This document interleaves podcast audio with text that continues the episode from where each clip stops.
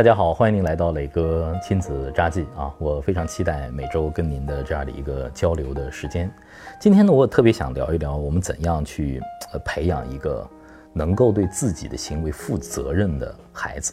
现在呢，呃，家庭的生活条件都好了，孩子往往在万般宠爱当中长大，但是宠爱的另一面就是让孩子们渐渐的。忘记了自己身上的责任。你是一个独立的人，你必须为自己的行为负责。很多孩子犯的错，呃，家长承担了责任，甚至孩子犯的错，家长不愿意承担责任，还反向的给孩子们做了一个特别不好的示范。比方说，我记得是哪一年吧，在迪士尼乐园有一个小男孩碰了前头的一位女士，那位女士觉得不适了，对妈妈提出异议，但是妈妈不认为自己的儿子有错，破口大骂。于是那个视频成为热传。其实这位妈妈给自己的儿子做了一个非常非常不良的示范，让孩子从小推卸责任，而不是承担责任。都说身教胜于言传，我深以为然。生活本身就是最好的老师。关于责任呢，呃，有几件小事，现在一直停留在我的脑海当中，是我陪伴朗月当中的几个小片段。有一次呢，我带呃朗月到一个冰激凌店。去买冰激凌啊，两人挑了自己喜欢口味的冰激凌，呃，非常高兴就出来了。啊，月月蹦蹦跳跳啊，哈哈，爸爸冰激凌，啪，冰激凌掉地上了，啊，他就开始哭。我说没关系，没关系。一般在这样的情况下，除了安慰孩子之外，您会做什么决定呢？一般的家庭就说好吧，再给孩子买一个，这也没错。但是呢，他错过了一个非常好的。教育孩子负责任的机会。那天呢，我迟疑了五秒钟，我也想再买一个，但是我迟疑了五秒钟。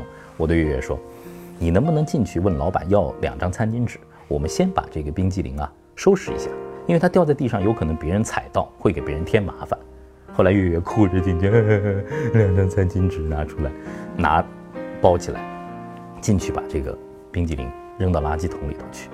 哎，老板一看，这孩子怎么那么好啊？这是会自己收拾东西啊。说，哎，没关系，没关系，小朋友啊，我再给你一个冰激凌。哦，这个时候月月，呃，本来哭着呢，又拿到一个冰激凌，破涕为笑，非常开心的出来。我觉得他那天无比的愉快。那天那个冰激凌好像是十个冰激凌的这种快乐。哎，一个孩子因为他承担了责任而获得了一个非常好的奖赏。哎，那天给我一个启发，我说以后如果遇到同样的事情，我也这么处理。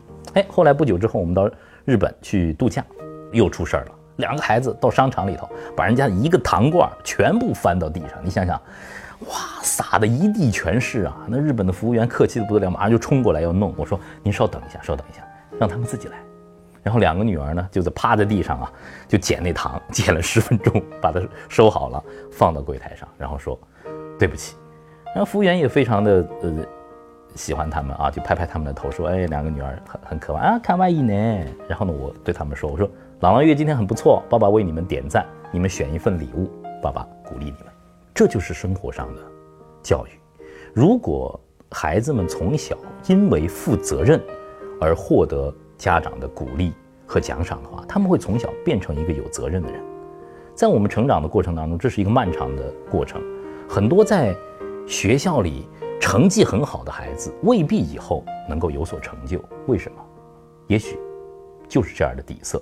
很多成绩平平，但是在成年以后甚至中年做出了更高的成就的孩子，人就是因为他们能够承担责任，能够为更多的人负责。